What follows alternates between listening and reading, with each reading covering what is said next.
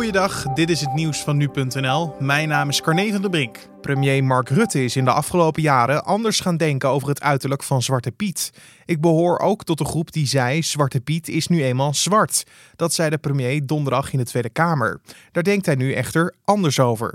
Rutte deed deze openbaring na een discussie over het gebruik van de term institutioneel racisme.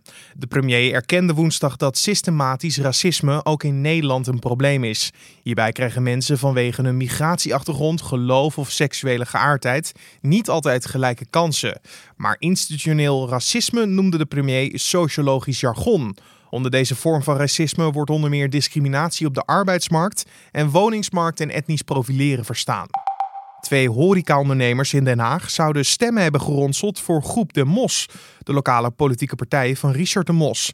Dat blijkt uit afgeluisterde telefoongesprekken waarvan de transcripties zijn ingezien door N R C. Tijdens de gemeenteraadsverkiezingen van eenentwintig maart tweeduizend acht kwam Groep de Mos als grootste winnaar uit de bus met acht zetels. In en om de Schilderswijk zouden stemmen van kiezers met een migratieachtergrond zijn gekocht. De toenmalige wethouders Richard de Mos en Rachid Gernaoui zouden zijn omgekocht door de Turks-Nederlandse horecaondernemers Attila en Erdinç A. Het medisch tijdschrift The Lancet trekt een omstreden artikel over het gebruik van een malariamiddel tegen covid negentien in. Dit vanwege twijfels over de betrouwbaarheid van de gebruikte dataset.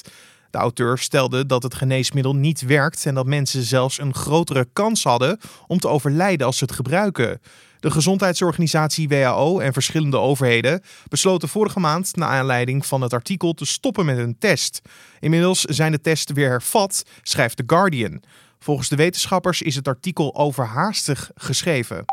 De Nationale Democratische Partij van de Surinaamse president Desi Bouterse heeft de Surinaamse parlementsverkiezingen verloren, zo laat het ministerie van Binnenlandse Zaken weten. De vooruitstrevende hervormingspartij van oppositieleider Chan Santokhi heeft met twintig zetels overtuigend gewonnen.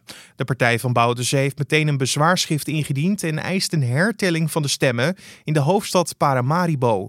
Volgens de partij zouden er onregelmatigheden zijn geconstateerd en zouden er vermoedelijke frauduleuze handelingen kunnen hebben voorgedaan.